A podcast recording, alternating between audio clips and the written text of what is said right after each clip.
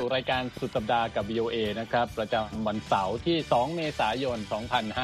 2565 นะครับ ตามเวลาในประเทศไทยก็เข้าสู่เดือนใหม่กันแล้วนะครับ เดือนเมษายน วันนี้เราจะมาคุยกันในหลายประเด็นนะครับ มีผมทรงพจน์สุภาผล คุณนพรัตน์ชัยเฉลิมมงคล และคุณนีทิการกำลังวันนะครับประเด็นนะครับข่าวโลกที่จะคุยกันในวันนี้ก็จะมีทั้งทั้งเรื่องของการอัปเดตสถานการณ์ในยูเครน ซึ่งวันนี้มีเหตุการณ์ที่น่าตกใจ 2 อย่างด้วยกันก็คือเหตุ โจมตีคลังน้ำมันนะครับที่อยู่ใน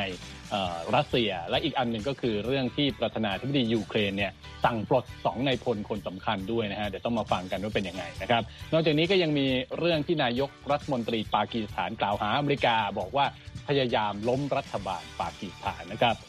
แรสซี่ถอนรางวัลล้อเลียนบรูซวิลลิส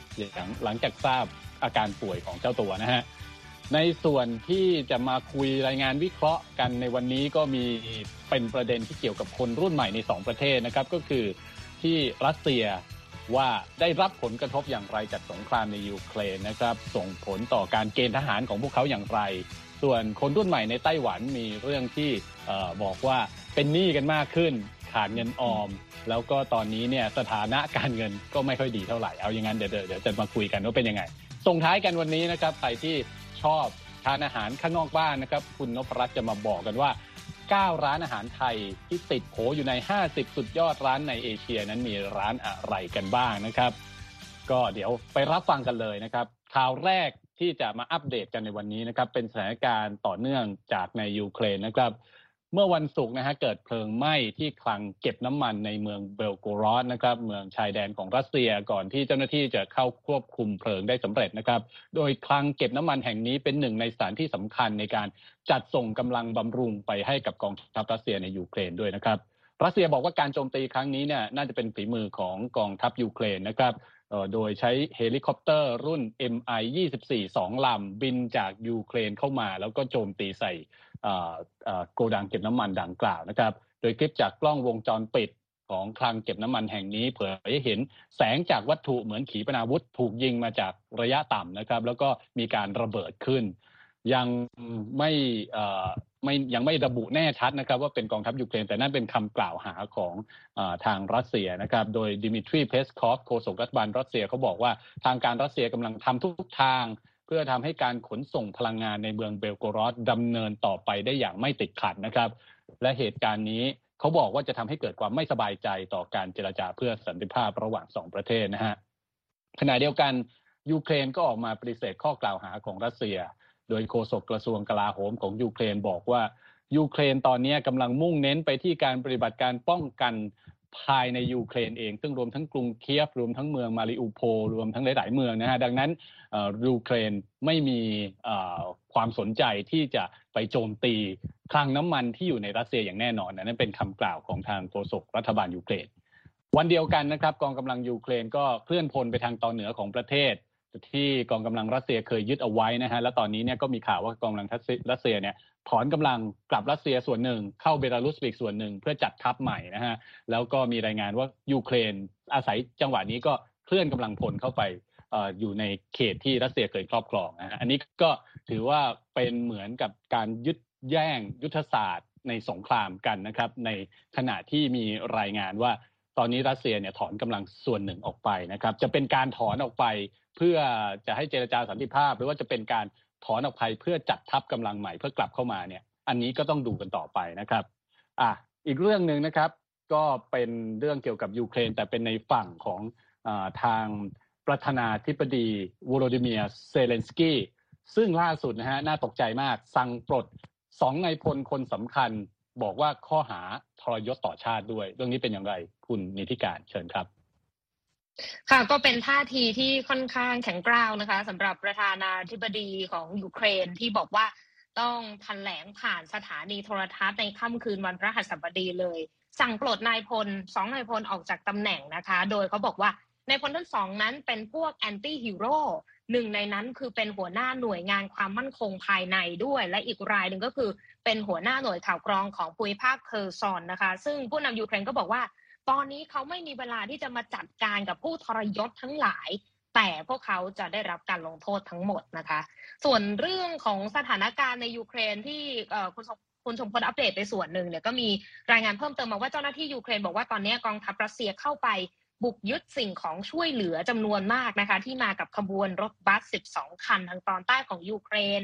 แล้วก็มีทั้งอาหารและยารักษาโรคที่ลำเลียงมาด้วย และยังมีขบวนรถอีกตั้ง 45 คัน ที่ส่งมาอพยพ ประชาชนออกจากเมืองมาริอูโพลนะคะที่กองทัพรัสเซียเนี่ยเข้าสกัดกั้นเอาไว้ได้ก่อนที่จะไปถึงจุดหมายปลายทางในวันเดียวกันนี้ ซึ่งทางยูเครนก็ยืนยันว่ายังไม่มีความชัดเจนนะคะว่ากองทัพรัสเซียนั้นจะเปิดทางให้เข้าถึงพลเมืองที่ติดค้างในพื้นที่ได้เมื่อไหร่ ขณะที่ท่าทีของจากชาติตะวันตกที่ยังคงคลาแคลงใจเกี่ยวกับเงื่อนไขของทางรัสเซียหลังการเจรจาที่เกิดขึ้นเมื่อต้นสัปดาห์เนี่ย ทางแถลงการจากกลาโหมอังกฤษเนี่ยก็เตือนเมื่อวันพฤหัสบดีด้วยว่ากองกำลังของรัสเซียส่วนใหญ่นั้น ยังตรึงกำลังอยู่ที่อยู่ใกล้ๆกับกรุงเคียฟ แม้ว่าจะมีรายงานการถอนทหานออกไปบางส่วนก็ตาม แล้วก็มีแนวโน้มว่าจะมีการสู้รบเกิดขึ้น บริเวณชานกรุงเคียฟ ในอีกไม่กี่วันข้างหน้านะคะ อันนี้เป็นท่าทีของอังกฤษ ส่วนโฆษกเพนทากอนก็เตือนด้วยเหมือนกันว่ามีกองทัพรัสเซียไม่ถึง 20%บริเวณกรุงเคียฟและเชอร์นิคีฟ ที่เริ่มเคลื่อนย้ายออกไป แต่ว่ายังไม่พบการเคลื่อนพลครั้งใหญ่ หรือว่าการเคลื่อนพลอย่างรวดเร็วของกองทัพรัสเซียออกจากยูเครนแต่อย่างใดค่ะ ครับผมก็เป็นสถานการณ์ที่เกิดขึ้นหลายด้านนะฮะแล้วก็มีการพูดถึงประเด็นต่างๆ มากมาย คือการมีการเคลื่อนไหวตลอดเวลาสำหรับสงครามในยูเครนจริงๆนะฮะช่วงนี้คราวนี้ไปกันที่สหรัฐกันบ้างนะครับ ตอนนี้ปัญหาเศรษฐกิจก็แน่นอนนะครับ เราทราบเรื่องอัตราเงินเฟ้อ อัตราเงินอาจจะเฟ้อแต่ว่าถ้าพูดถึงเหรียญอย่างหนึ่งในอเมริกาเนี่ยกำลังขาดแคลนเหรียญอะไรครับคุณนพรัตน์แล้วทำไมถึงขาดแคลนแล้วจะนำไปสู่ปัญหาอะไรบ้าง เชิญครับ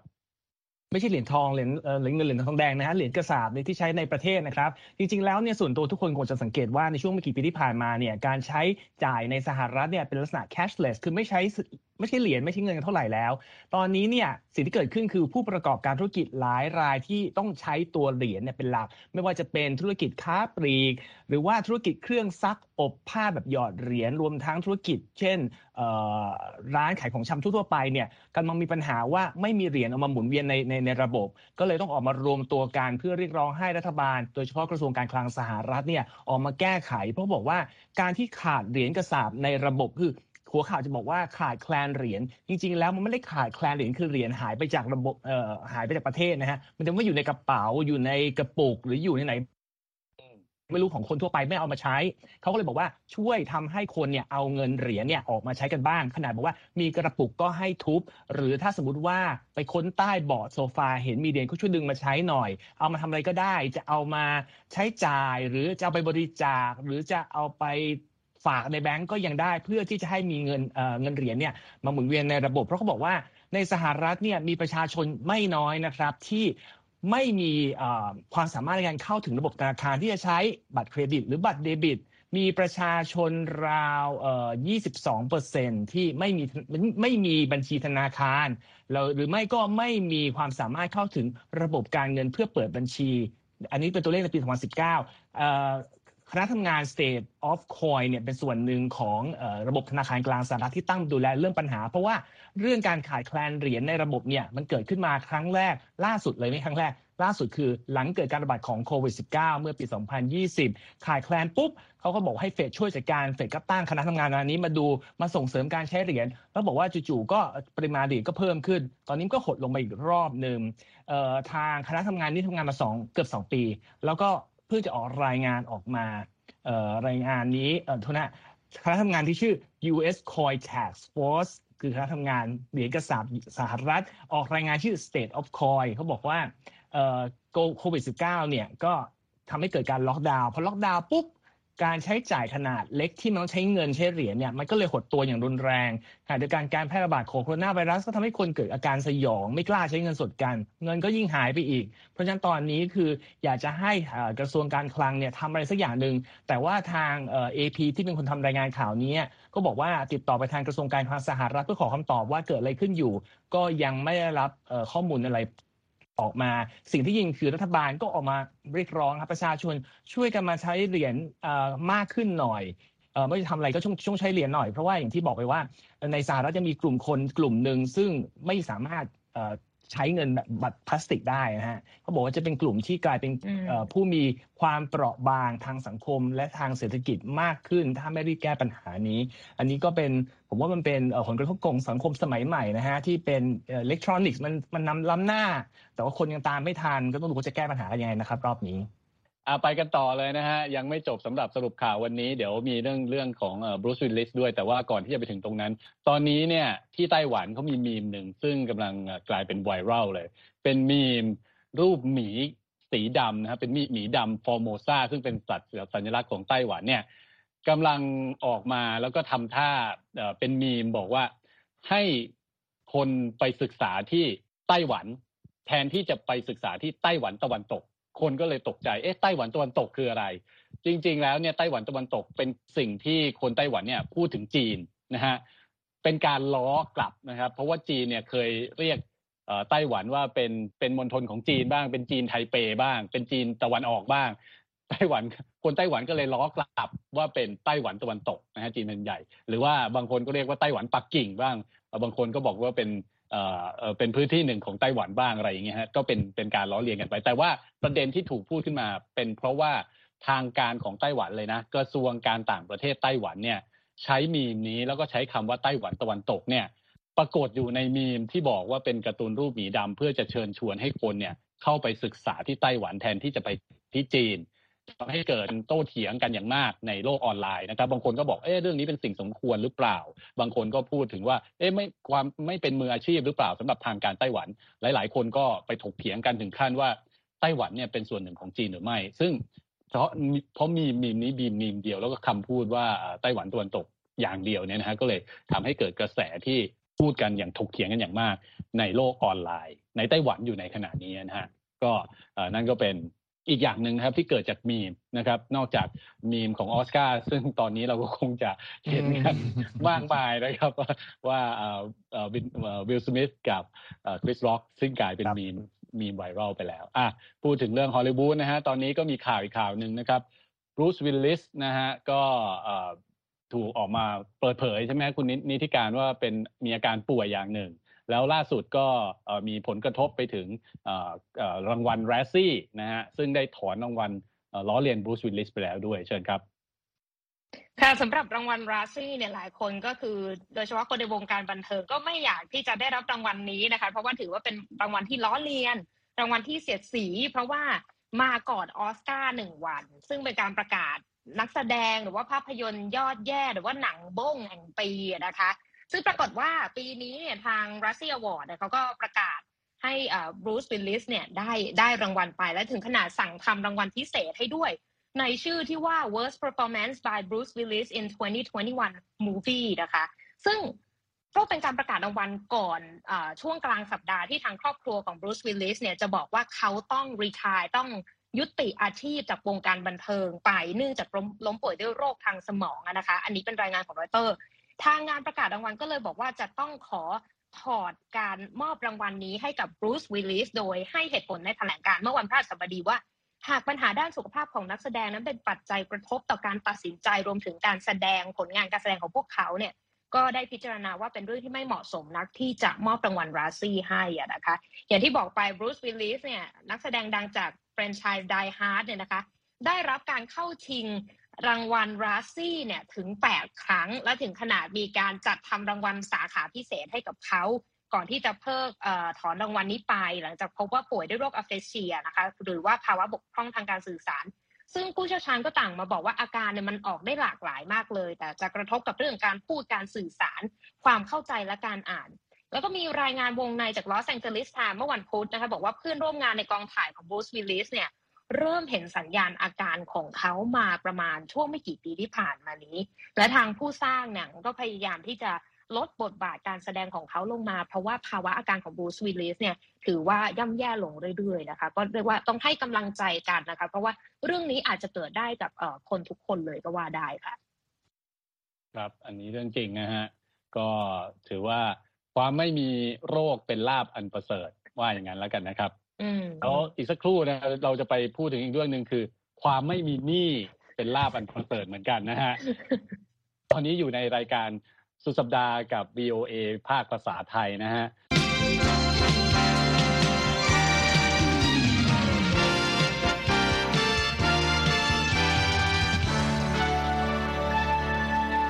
โอเค มาถึงเรื่องของหนี้อย่างที่บอกไปนะครับ โพวิจัยที่ไต้หวัน เขาออกมาเขาบอกว่าคนรุ่นใหม่ในไต้หวันเนี่ยเป็นหนี้กันมากเหลือเกิน แล้วก็ขาดแคลนเงินออมด้วย อะไรที่เป็นสาเหตุเรื่องนี้คุณนพรัตน์เชิญครับ ครับมันเป็นการสำรวจของอันนี้เว็บไซต์นะชื่อ yes one two three เขาเพิ่งสำรวจเสร็จเขาบอกว่าอ่าจั่วหัวเลย กว่า 20%ของคนที่อยู่ในไต้หวันที่มีอายุไม่ถึง 40 อยู่ในภาวะไม่มีเงินออม ราว 65%ของคนกลุ่มนี้มีปัญหาหนี้สินติดตัวผมไม่ได้บอกว่าล้นแค่ไหนนะครับ ซึ่งทั้งหมดนี้ซ้อนให้เห็นภาพของช่องว่างความร่ำรวยระหว่างคนต่างรุ่นในไต้หวันกัน เขาบอกว่าในการสำรวจคราวนี้เนี่ยมีผู้ตอบตอบแบบสอบถามหนึ่งในสามเนี่ยเท่านั้นนะฮะที่บอกว่ามีรายได้สูงกว่ารายจ่าย ส่วนที่เหลือไม่พอดีก็คือไม่พอ เหตุผล หลายคนคือเขาบอกว่าเกือบครึ่งของผู้ตอบสอบถามบอกว่าที่อยู่สถานภาพนี้ เพราะเป็นหนี้สินจากการค่าใช้จ่ายเรื่องการศึกษา คือพวกค่าหน่วยกิจก็คือ เราก็อาจจะไม่ลงลึกในเกณฑ์ของระบบการศึกษาที่ไต้หวันนะครับว่าต้องไปกู้เงินมาเรียนยังไงแค่ไหนแต่นั่นคือเขาบอกว่าเป็นเหตุผลหนักอันนึงตามมาด้วย อันนี้อาจจะดูค่อนข้างธรรมดาหน่อยเงินกู้บัตรเครดิต หรือมันค่าใช้จ่ายเกี่ยวกับยานพาหนะก็เขียนรายการแรงานข่าวมาแบบนี้ก็ ก็คือบอกว่าซื้อรถแล้วเป็นหนี้หรือเปล่า อันนี้ไม่ชัดเจนแต่คงประมาณนั้น ก็บอกว่ามีนักเคลื่อนไหวด้านเกี่ยวกับนโยบายค่าจ้างที่เป็นธรรมในในไทเปนะฮะชื่อรอยเหงิงเขาบอกว่าเขาก็มีผลงานเขียนเกี่ยวกับวิเคราะห์เศรษฐกิจไต้หวันมาตลอดองสื่อท้องถิ่นก็บอกว่าอย่างที่บอกการสำรวจครั้งนี้เนี่ยซ้อนเห็นภาพของผล กระทบระยะยาวจากสถานการณ์ในไต้หวันเองที่ไม่มีการปรับขึ้นค่าแรงมาเกือบ2ทศวรรษ ต้องย้อนมองมองย้อนกลับไปเขาบอกว่าจริงๆแล้วในสำหรับคนที่อายุ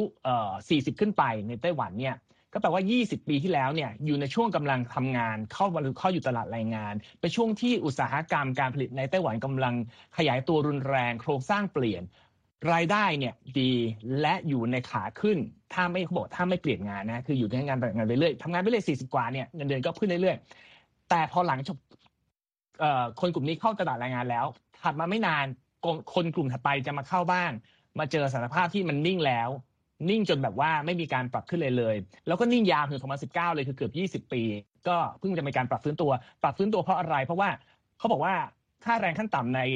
ไทยในในไต้หวันปกติตอนนี้อยู่ที่เดือนละ 913 เหรียญ ซึ่งถือว่าต่ำมากเมื่อเทียบกับประเทศที่พัฒนาแล้ว จนรัฐบาลต้องออกมาทำการปรับขึ้นค่าแรงขั้นต่ำ 5.21%เมื่อปีที่แล้วคือบอกว่าเป็นการปรับในอัตราที่สูงสุดในรอบ 15 ปี แต่มันก็จะไม่มีผลทันที มันต้องใช้ระยะอีกระยะหนึ่งกว่าตัวเลขมันจะไต่มาเจอกัน คือแกลบของระหว่างคน 2 กลุ่ม นี่เขาบอกว่าปัจจุบันเนี่ยนักศึกษาจบมหาวิทยาลัยมารายได้เฉลี่ยนะไม่ขั้นต่ำประมาณพันเหรียญเท่านั้นขณะที่ ข้อมูลจากกระทรวงแรงงานของไทยของไต้หวันเมื่อปี 2000 บอกว่า ตอนนั้นน่ะค่าเฉลี่ยของรายได้คือ 975 คือหายไป 20 ปีแล้วเนี่ยความแตกต่าง 25 เหรียญเป็นไปไม่ได้นั้นตอนนี้ก็คือทำยังไงที่จะให้ปัญหาเนี่ยมันหายไปเพราะว่าสิ่งเกิดขึ้นคือ คนรุ่นใหม่หลายคนจำนวนไม่น้อยเขาบอกว่าตัดสินใจไม่อยู่ไต้หวันละย้ายออกนอกประเทศไปทำงานต่างประเทศดีกว่า จนกว่าที่ไต้หวันจะแก้ปัญหาได้ ซึ่งจริงอาจจะเป็นเกาไม่ถูกที่จุด เพราะจริงเขาบอกว่าปัจจัยพื้นฐานของไต้หวันเนี่ยถือว่าดีแข็งแกร่ง แต่ที่ไม่การปรับขึ้นเงินเดือน เพราะมันอยู่ในหัวของนายจ้างว่าสถานการณ์มันอาจจะยังไม่แน่ใจก็เลยขอไม่ขึ้นเงินเดือนรัฐบาลมาเลยสั่งเราก็ไม่ขึ้นเพราะนั้นคือคนที่อยู่รุ่นใหม่ก็คือแบกภาระ ทำงานเงินเดือนน้อยไปมีปัญญาซื้อบ้านด้วยเขาบอกค่าที่ดินทุกอย่างค่าที่อยู่อาศัยในไต้หวันเนี่ยพุ่งกระฉูด ในไทเปเขาบอกว่าห้องคอนโดเล็กๆเขาบอกว่าห้องเล็กๆ มันบอกขนาดนะฮะ ราคาเริ่มต้นเนี่ยเกิน 1 ล้านเหรียญไปเรียบร้อยแล้ว และมีอีกหลายเมืองใหญ่ในไทยในไต้หวัน ซึ่งกำลังไต่ตามมาเรื่อยๆ เพราะนั้นปัจจุบันคนรุ่นใหม่ก็ยังอาศัยอยู่กับพ่อแม่ต่อไปเพื่อเก็บเงินซื้อบ้านในอนาคต นี่คือสิ่งที่เกิดขึ้นในไต้หวันซึ่งเป็น เศรษฐกิจที่พัฒนาแล้วก็ยังเป็นหาได้นะครับ อืมก็แน่นอนสะท้อนปัญหาในหลายประเทศด้วยนะ เพราะว่าในอเมริกาเองก็เจอปัญหาอะไรลักษณะเดียวกัน คนรุ่นใหม่ยังอาศัยอยู่กับพ่อแม่นะฮะด้วยปัญหานี่การศึกษาบ้าง หรือว่าปัญหาการในการจ้างงานบ้างอะไรบ้างนะครับ โอเค แต่ที่รัสเซียก็มีคนรุ่นใหม่กำลังเผชิญกับอีกปัญหาหนึ่งนะครับ เพราะว่าในขณะที่กำลังเกิดสงครามในยูเครนเนี่ย ดูเหมือนวงการเกณฑ์ทหารของรัสเซียเองก็เปลี่ยนไปเช่นกันใช่ไหมครับ คุณนิติการ ค่ะ แล้วตอนนี้ก็คือถึงฤดูกาลในการเกณฑ์ทหารของรัสเซียแล้วด้วยนะคะ เริ่มต้นในวันศุกร์นี้ แล้วทางรัฐบาลรัสเซียเองเขาก็มีเป้าหมายที่จะคัดสรรทหารใหม่มา134,500 นายนะคะ เพื่อที่จะเข้ามาเกณฑ์ทหารเป็นระยะเวลาหนึ่งปีเต็ม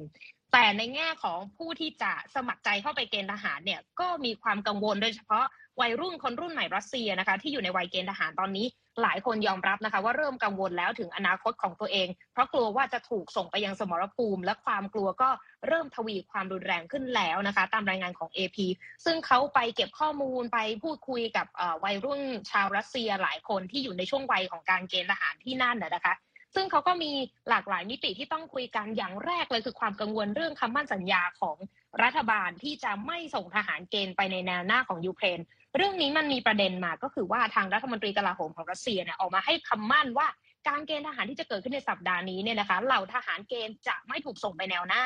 หรือจะไม่ถูกส่งไปยังพิกัดความขัดแย้งที่กำลังระอุอยู่ในช่วงนี้ แต่ว่าในมุมมองของประชาสังคมคนรัสเซียเองเขาบอกว่าแถลงการนี้เนี่ยทำให้หลายคนเนี่ยตั้งคำถามอยู่ เพราะเขายังคงจดจำสงครามในเชชเนียที่ส่งทหารใหม่เข้าไป แล้วก็ เสียชีวิตกันไปจำจำนวนมากนะคะ ทีนี้ตามหลักการแล้วเนี่ยคือชายรัสเซียทุกคนที่มีช่วงอายุประมาณ 18 ถึง 27 ปีเนี่ยนะคะ เขาจะต้อง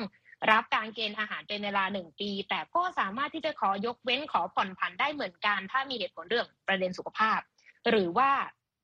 สามารถผ่อนผันได้สำหรับคนที่ศึกษาต่อในระดับมหาวิทยาลัย ซึ่งคนที่ขอยกเว้นกับผ่อนผันเนี่ยส่วนใหญ่จะกระจุกตัวอยู่ในกรุงมอสโก แล้วก็เมืองใหญ่ ๆ ของรัสเซียเป็นส่วนใหญ่นะคะ ทีนี้พูดถึงเรื่องนี้เนี่ยทางประธานาธิบดีวลาดิเมียร์ปูติน แล้วก็เจ้าหน้าที่รัฐบาลเครมลินก็ยืนยันว่าทหารเกณฑ์เนี่ยไม่ต้องเข้าร่วมปฏิบัติการพิเศษทางการทหารในยูเครนนะคะ แต่ว่าก็มีรายงานว่ามีทหารใหม่หลายรายไปปรากฏตัวอยู่ในเรือนจำในยูเครน รวมถึงมีคลิปวิดีโอที่เผยแพร่ไปในสื่อสังคมออนไลน์มากมายว่า มีทหารใหม่ของรัสเซียเนี่ยถูกจับอยู่ที่นั่น และบางรายก็พยายามที่จะโทรหาครอบครัว เพราะว่าต้องไปเข้าร่วมรบในยูเครน ซึ่งหนึ่งในคุณแม่ที่ยืนยันกับ AP ว่ามีลูกชายวัย 20 ปีของเธอเนี่ย ซึ่งเพิ่งจะเกณฑ์ทหารไปไปปรากฏตัวอยู่ในคลิปที่ถูกจับอยู่ในยูเครนบอกว่า แม้ว่าจะปิดตาอยู่แต่ฉันเลี้ยงเขามาฉันรู้ว่านี่คือลูกชายของฉันจริง ๆนะคะ ซึ่งเรื่องนี้พอมันมีคลิปดังกล่าวออกมาทางกระทรวงกลาโหมรัสเซียก็ปรับท่าทีเปลี่ยนแถลงการแล้วก็ออกมายอมรับว่าทหารเกณฑ์บางส่วนถูกส่งไปยังยูเครนจริง แต่บอกว่าด้วยความผิดพลาด และถูกจับกลุ่มในยูเครนระหว่างการจัดส่งสเสบียงไปให้ยังแนวหน้านะคะ นอกจากนี้ก่อนที่รัสเซียจะบุกยูเครนเนี่ยก็ยังมีรายงานในเชิงที่กล่าวหาว่าทหารเกณฑ์บางรายถูกบังคับ ให้เซ็นสัญญาเพื่อให้เขาเนี่ยสามารถถูกส่งไปร่วมรบในสงครามต่างๆ ได้ ซึ่งปกติแล้วเขาจะทำสัญญานี้กับทหารอาสาในกองทัพเท่านั้นนะคะ และทหารที่ถูกจับกลุ่มในยูเครนบางนายก็บอกว่าได้รับคำสั่งจากหัวหน้าคือ ได้ยินว่าจะไปฝึกแต่ปรากฏคือไปโผล่ในสงครามยูเครนซะแล้วนะคะ อย่างหลีกเลี่ยงไม่ได้ ครับผมข่าววันนี้นี่ต้องบอกว่าเข้มข้นทั้งนั้นเลยนะ มันผิดกับเอ่อ weekend VOA นะ เพราะปกติเนี่ยเราจะเน้นสบายสบายความที่มีข่าวเข้ามามากมายนะครับ ตอนนี้ปัญหาต่างๆ มากมาย การเงินก็ใช่สงครามในยูเครนก็ใช่ดังนั้นก็เป็นสิ่งที่เราหลีกเลี่ยงไม่ได้ แต่ว่าส่งท้ายกันวันนี้บอกเลยว่า เข้าบรรยากาศ weekend แน่ๆ เพราะว่าบันเทิงไหมเป็นบันเทิงนิดนึงบันเทิงลิ้นนะฮะเพราะเป็นเรื่องของร้านอาหารที่อยู่ในอันดับของห้าสิบสุดยอดร้านในเอเชีย ซึ่งแน่นอนเชฟนพรัตน์ตัวนี้จะมาบอกว่า มีร้านอะไรที่เป็นร้านอาหารไทยบ้างเชิญครับ เชฟจะไปเร็วๆ เพราะว่าเราสุดใช้เวลากันเยอะมากแล้วโอเคฮะปีนี้เนี่ยการประกาศรางวัลออกมาที่ 29 มีนาคม 50 อันดับของร้านที่ดีที่สุดในเอเชีย มีร้านไทยอยู่ 9 แห่ง อันดับ 2 เนี่ยเป็นของไทยฮะชื่อร้านอาหารชื่อสอน ผมก็ไม่คุ้นนะ อยู่ใกล้บ้านผมด้วยที่เมืองไทย ก็เป็นร้านอาหารระดับไฟดิเนิ่งซึ่งเคยได้รางวัลมิชลินสตาร์มาแล้วทั้ง 1 และ 2 ดวงนะฮะซึ่งก็ สิ่งที่เป็นไฮไลท์ของการจัดปีนี้คือ 50 อันดับมีไทย 9 อันดับ ก็ถือว่าเยอะในเทียบกับประเทศอื่น และใน 10 อันดับแรกมีของไทยทั้งหมด 4 ร้าน นอกจากอันดับ 2 ที่เป็นร้านสอนแล้วก็มีร้านชื่อเลอดูเขียนภาษาอังกฤษภาษาไทยคือฤดูร้านอาหารไทยอยู่อันดับ 4 ร้านอาหารเยอรมันชื่อSühring มั้งฮะอยู่อันดับ 7 และร้านอาหารไทยนุสราอันดับ 10 ในส่วนของร้านอื่นๆ ที่เป็นร้านอาหารไทยเนี่ยไต่ลงเรื่อยๆ ก็มีร้านชื่อร้านอาหารฝรั่งเศสชื่อ Blue by Alain Ducasse แบบ25ร้านซูชิมาซาโตะนี่คุ้นๆนะตอนอยู่เมืองไทยก็มีเพื่อนชวนไปกินแต่ไม่เป็นยาเพราะมันแพงนะฮะ อยู่อันดับ 29 แล้วก็ร้านชื่อสำรับสำหรับไทยอันดับ 31 ร้าน Gaa ร้าน Michelin star เหมือนกัน คือต้อง book กันล่วงหน้าหลายเดือนก็ได้เหมือนกันเป็น Indian fusion ไทย แล้วก็หลายๆอย่างนะฮะ ในอันดับสุดท้ายของคนของร้านไทยที่อยู่ใน 50 อันดับ คือร้านที่เราคุ้นมาก หลายคนอาจจะเคยทานแล้ว ร้านเจ๊ฝ่ายฮะอยู่อันดับ46 เมื่อเทียบกับ 9 ร้านของไทยแล้วเนี่ยร้านเจ๊ฝ่ายเป็นร้านเดียวที่มีอยู่ในหมวด fine dining นะคือร้านอาหารแบบสตรีทฟู้ดที่เหลือเนี่ยคือจัดเมนูสำหรับอย่างดีทุกอย่างที่แบบว่าราคาและประสบการณ์ก็สูงไปด้วยกันนะฮะ แต่ของเจ๊ฝ่ายเนี่ยก็ติดดับมาได้ก็ เป็นการยืนยันความอร่อยของเจ๊ฝ่ายจริงๆนะฮะกับเมืองไทยคงต้องไปกินสักรอบหนึ่งเนาะในส่วนของที่อื่นเนี่ยเอ่อเป็นเป็นเอ่อแซมแซมมาคือ อันดับหนึ่งเนี่ยของร้านญี่ปุ่น ซึ่งปีแล้วได้อันดับสามปีนี้ขึ้นเป็นอันดับหนึ่งเป็นร้านชื่อร้านเดนเป็นร้านฟิวไม่ฟิวชั่นเขาปรับเมนูของเขาเองอะให้มันเข้ากับยุคสมัยก็คือโอเค อันนี้ก็มาฝากกันนะครับใช้เวลาหมดละโอ้ ท้องร้องเลยอืมโอ้โหคุณนพรัตน์พูดมาคือท้องร้องกลางอากาศแล้วนะคะตอนนี้ จริง ใช้เวลาได้อย่างเต็มที่บ้างนะครับ แล้วก็ไล่เรียงอันดับมาให้เราได้ทราบกันใครอยู่ใกล้ที่ไหนก็เชิญนะครับ ที่นั่นได้เลย วันนี้ก็จบแล้วเนาะแล้วก็ต้องจบแล้วลาไปก่อนนะฮะผมทรงพจน์นะครับ คุณนพรัตน์นะฮะแล้วก็คุณนิติการ วันนี้ก็มาร่วมพูดคุยแล้วเจอกันใหม่สัปดาห์หน้า สวัสดีครับ สวัสดีครับ สวัสดีค่ะ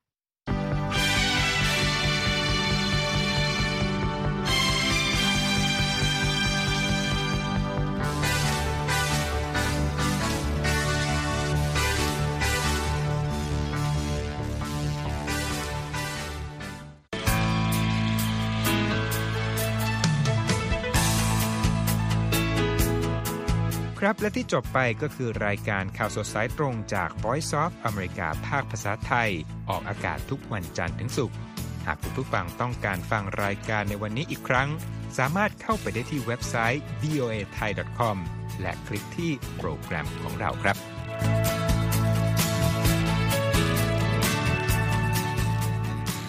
และถ้ามีเวลาว่างเสาร์อาทิตย์ อย่าลืมแวะมาฟังสุดสัปดาห์กับ VOA เช้าวันเสาร์ซึ่งเราจะมีคุยกันบันเทิงสำหรับหนังใหม่ประจำสัปดาห์ กับภาษาอังกฤษสำนวนอเมริกันทุกเช้าวันอาทิตย์ ตามเวลาในประเทศไทย ติดตามฟังย้อนหลังได้จากเว็บไซต์ของเราเช่นกันครับ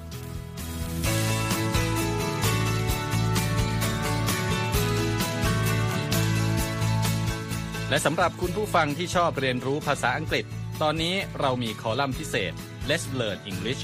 ซึ่งเปิดโอกาสการเรียนรู้และฝึกทักษะภาษาอังกฤษ ในรูปแบบที่ถูกออกแบบโดยผู้เชี่ยวชาญตามมาตรฐานการศึกษาของอเมริกา เพื่อให้เนื้อหาเหมาะสมสำหรับผู้เริ่มเรียนภาษาอังกฤษ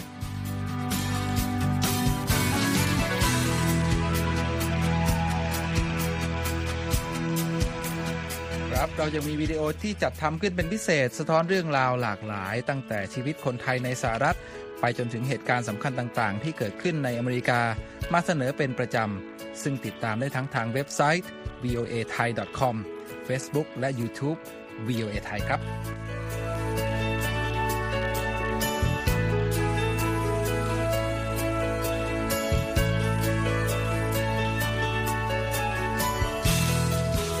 ไม่ใช่แค่นั้นนะคะ เรายังมี Facebook Live ให้ชมการออกอากาศสดจากกรุงวอชิงตัน